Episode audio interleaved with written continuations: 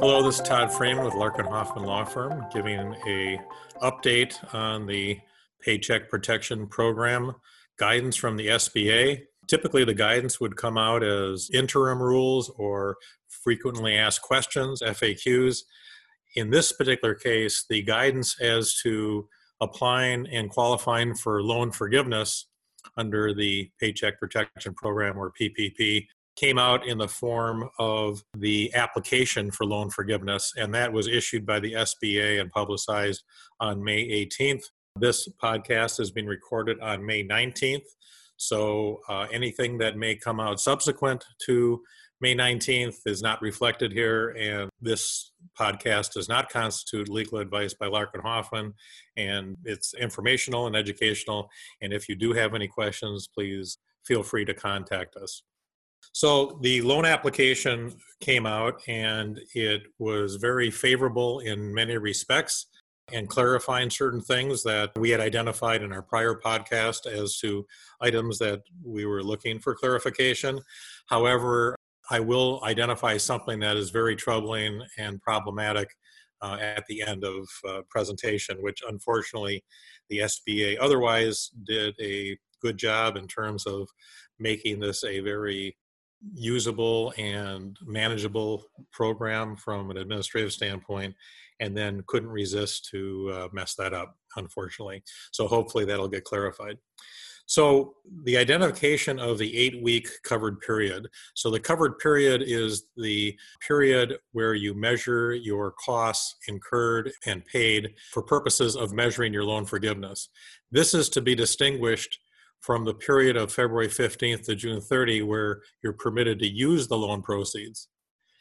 The loan forgiveness is simply measured by the cost experience of the borrower, and it is not required that the loan proceeds were used for these items. It's just whether these costs were incurred and paid during this period.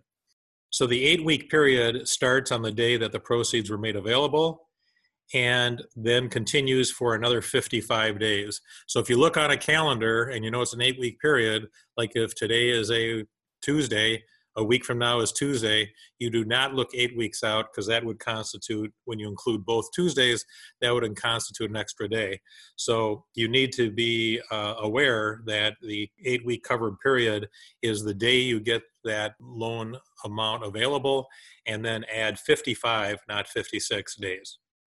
Another thing that they made available, and curiously, this is only available for borrowers that have payroll periods not exceeding two weeks. So if you have, like Larkin Hoffman, a payroll period that is the 15th and the end of the month, that would not qualify because that could exceed two weeks and it does exceed two weeks. And that's curious, but in any event, there is a simplified or supposedly alternate method to determine your payroll periods if you elect to do so.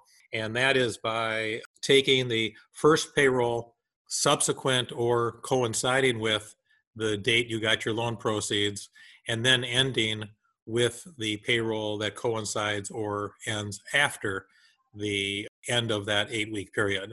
So that allows you to take complete payrolls, you take your payroll records, and if you elect this alternative, you don't need to fragment the last uh, payroll, which I'll discuss in a second. So that is elective. And there are various parts throughout the loan forgiveness application where if you do elect this alternative payroll period, that that alternative payroll period would apply and not the actual eight weeks under the covered period.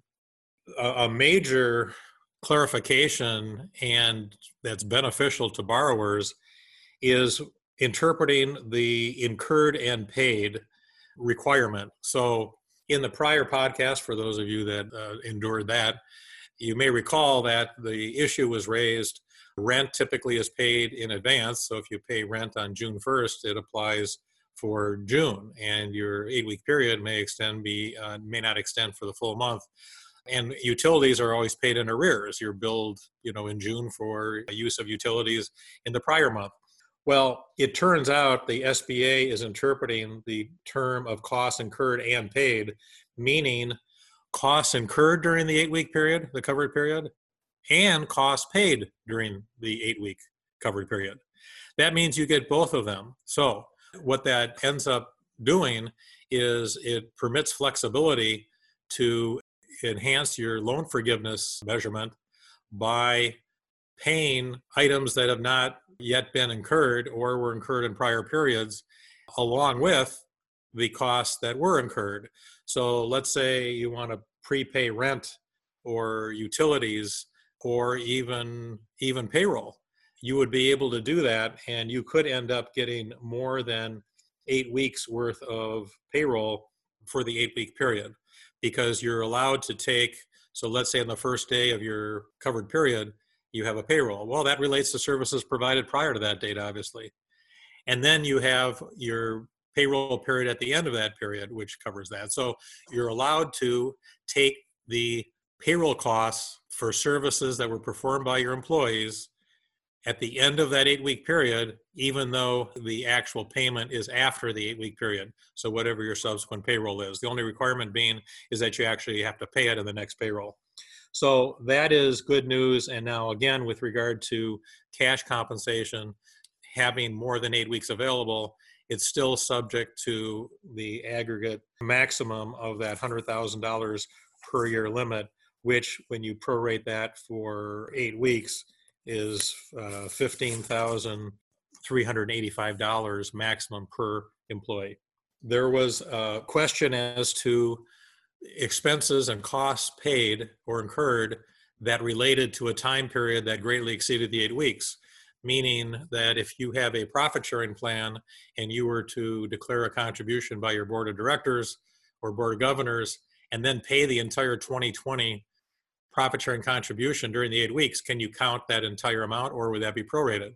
Well, there is nothing in here that indicates that you would not be able to take the total amount. So that continues to be an opportunity for being able to enhance your payroll costs to maximize your loan forgiveness.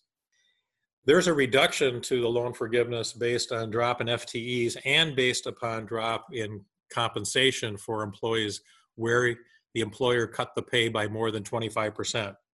As we described in the last podcast, this was stated in the statute in a, a fashion that could never really work because the statute says you take total wages paid during the three months in the first quarter of 2020 and compare that to eight weeks during your covered period. Well, you're very unlikely to have any employee that's going to make as much in two months as they make in three months. So that wasn't going to work. The SBA responded, and it is clear that it's the rate of pay. So if you have an hourly employee that makes uh, $20 an hour, if you ended up cutting that pay down below $15 an hour, so more than a 25% pay cut, then you would be subject to this rule. But if you just had reduced hours and had the same rate of pay, even though the total wages you paid were less, you will not be subject to a reduction based upon a more than 25% reduction in pay. The relief from such a reduction, so if you did have employees where the pay was reduced by more than 25%, you could avoid by resurrecting their compensation by June 30, you could avoid that reduction by resurrecting their pay. The way the statute worked is that you'd have to resurrect everybody's pay. If you have an executive that makes 300,000 a year and you cut them down to 100,000, the way the statute read is that you had to resurrect everybody. The SBA guidance says you can ignore any employee that was employed in 2019 that made over $100,000 per year salary. You can ignore those people and you do not have to resurrect those salaries. The determination of full time equivalents, the FTEs, that was very much uh, needing some guidance. And the SBA allows you to elect one of two methods. And whichever method you use, you have to apply that method throughout all of the FTE measurements how many FTEs did you have in January and February of this year? How many FTEs from February 15th to June 30th of last year? How many FTEs on average did you have during the covered period? All those have to be done on a consistent basis. So either you take the average number of hours per week that were paid and divide by 40. So they're not taking actual activity. So this this paves the way, which would have been nice for borrowers coming in so let's say you're a restaurant and you're closed under a governor's order or however you're closed, and you continue to pay your employees as if they're working full time. Well, it wasn't known until now that you could count them as an FTE just by paying them for not working. Now the measurement is not activity, but it is on the basis that you are paying them. But they use a 40 hour week. So if somebody has a 30 hour week, they're going to be a 0.75 FTE.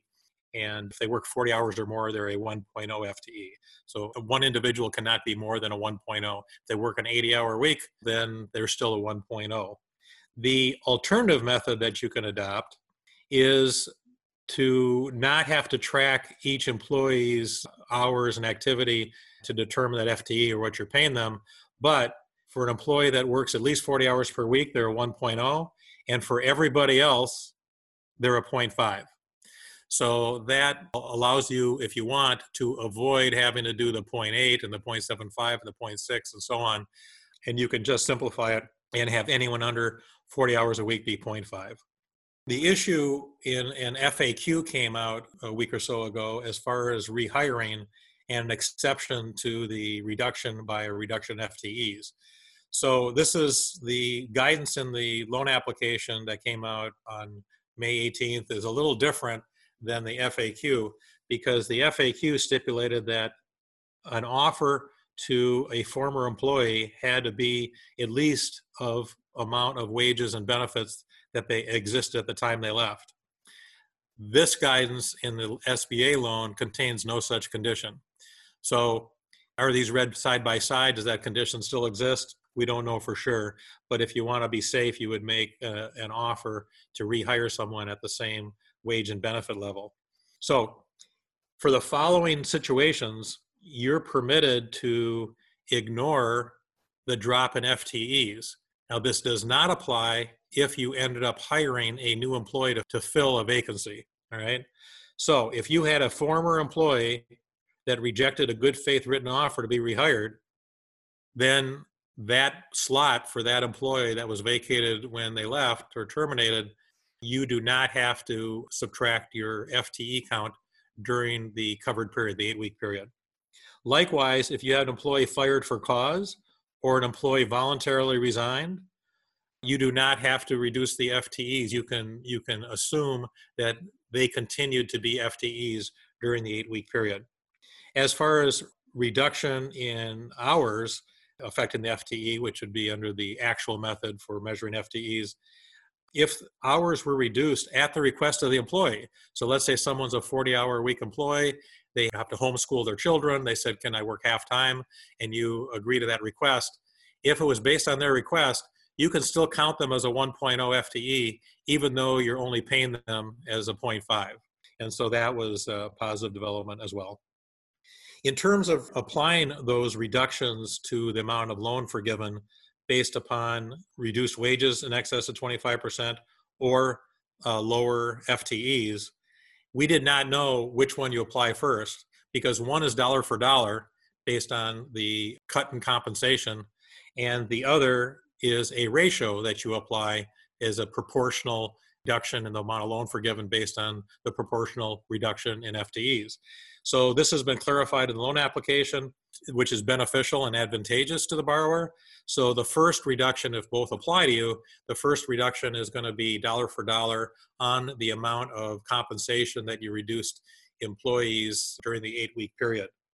Once you have that reduction, you'll have a net amount. Then you apply that ratio on the FTE reduction. This is advantageous because now that ratio is being applied to a smaller number, which is a smaller uh, reduction in the loan forgiveness. In the loan forgiveness measurement, there is, uh, and this came out in a rule versus the statute, but there was dictated that no more than 25% of the loan forgiveness can be attributable to non payroll costs. So, non payroll costs that count would be like rent, utilities, interest on secured debt, uh, and so on.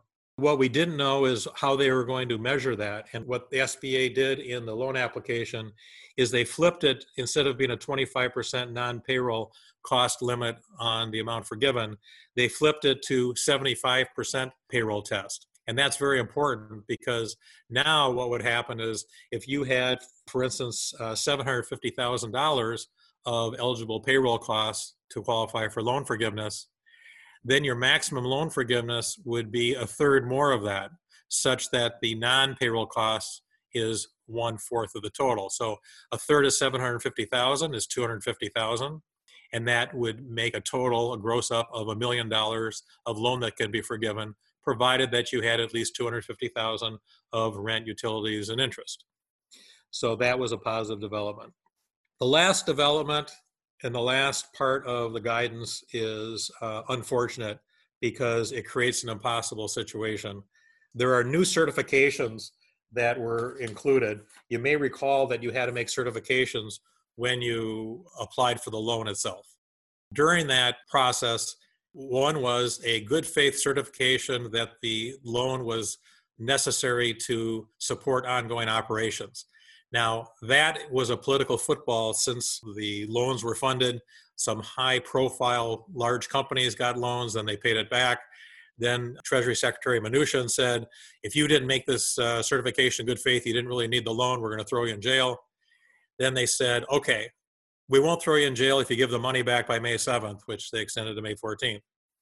Then ultimately, everyone was freaking out because it's so subjective as to necessity and to what extent you take into account availability of other credit facilities or other investors and or rich owners that could make capital contributions. Nobody knew you know, how you really would determine it. The current rule, the last rule that came out on this now, is that if you have a loan with your affiliates that aggregate less than $2 million, they don't even care. You could have had a totally false certification, you could have defrauded the government. They're not going to go after you and challenge you on that certification, good faith certification and necessity. If you're over 2 million, 2 million or more, then it's fair game to look at it. But if they determine that you did not have a reasonable basis upon which to make that certification, then the consequence is you pay the money back immediately. It's not that you go to jail or you defrauded the government. There's no criminal exposure. So that was a very positive development. I give you that background because the SBA had successfully navigated uh, on a very circuitous path to resolve that very uh, subjective certification. And then, for whatever reason, they felt that they needed to throw a wrench in the works on this whole loan forgiveness. If you look at page four, of the loan forgiveness application, there's a series of places to initial, just like on the loan application, that the borrower is certifying by initialing next to each one. Now, the only one that is different and problematic is the first one. And the first one says that the dollar amount for which forgiveness is requested does not exceed $15,385. It's a four part certification the first three are fine to, for the most part. I'll comment on one of them, but but the main problem is that there is no situation where the amount of a loan that's being forgiven, based on all the calculations and all the rules, there's no way that that is not going to exceed fifteen thousand three hundred eighty-five dollars, and it's only anyone's guess as to what the SBA was getting at with this, but they did not word it correctly and the problem that everyone's going to have now, unless they fix this, is that if you make a false certification, which of course in the fifth certification they remind you is subject to criminal penalties and imprisonment, etc. If you make a false certification, then you're subject to criminal penalties. The issue is if you catch this, don't make that certification because it can't be true. Do you get booted out and will the lender reject all of your loan forgiveness? And so I've made inquiries this morning with some financial institutions to point this out and see what they're going to do. Hopefully, the SBA will clarify it. But at least the way things stand now, borrowers are somewhat in an untenable situation. I don't think you can make that certification. Maybe you initial it, but cross out that last bullet point. Who knows if that boots you out or you uh, initial each of the bullet points separately? I don't know. So, that unfortunately is the cloud in a very silver lining overall on this guidance. The other one is a little bit problematic and troublesome, but not severely so. For whatever reason, in that first bullet point in that certification, you are certifying that the dollar amount for which the forgiveness is requested was used to pay costs that are eligible for forgiveness, and then they put in a parenthetical. They say payroll costs to retain employees. So it doesn't just say payroll costs. So does that mean there's a requirement that the reason you got the loan and the reason you expended the, and incurred those costs was to retain employees versus just operating your business? So it, it's a it's a gratuitous statement, and we don't understand if that creates a requirement or whatever. Because when they go on to talk about interest, they don't say interest to avoid a foreclosure or default. When they talk about rent, they don't say rent to avoid an eviction. And when they talk about utilities, they don't say you paid the utilities to avoid having the utilities shut off. So it's unfortunate. Who knows what's going to happen? You're a lot safer though making that certification because there's you know room for interpretation. It's that other one I mentioned where it can't exceed the 15,385. Now it doesn't say that, but that's when you read it, that's in effect uh, what it means. Uh, well, not what it means, but that's in effect what it says. Who knows what they mean? So, with that, good luck on navigating these rules, applying for your loan forgiveness, and applying your loan proceeds. And if you have any questions again, feel free to contact us. Thank you.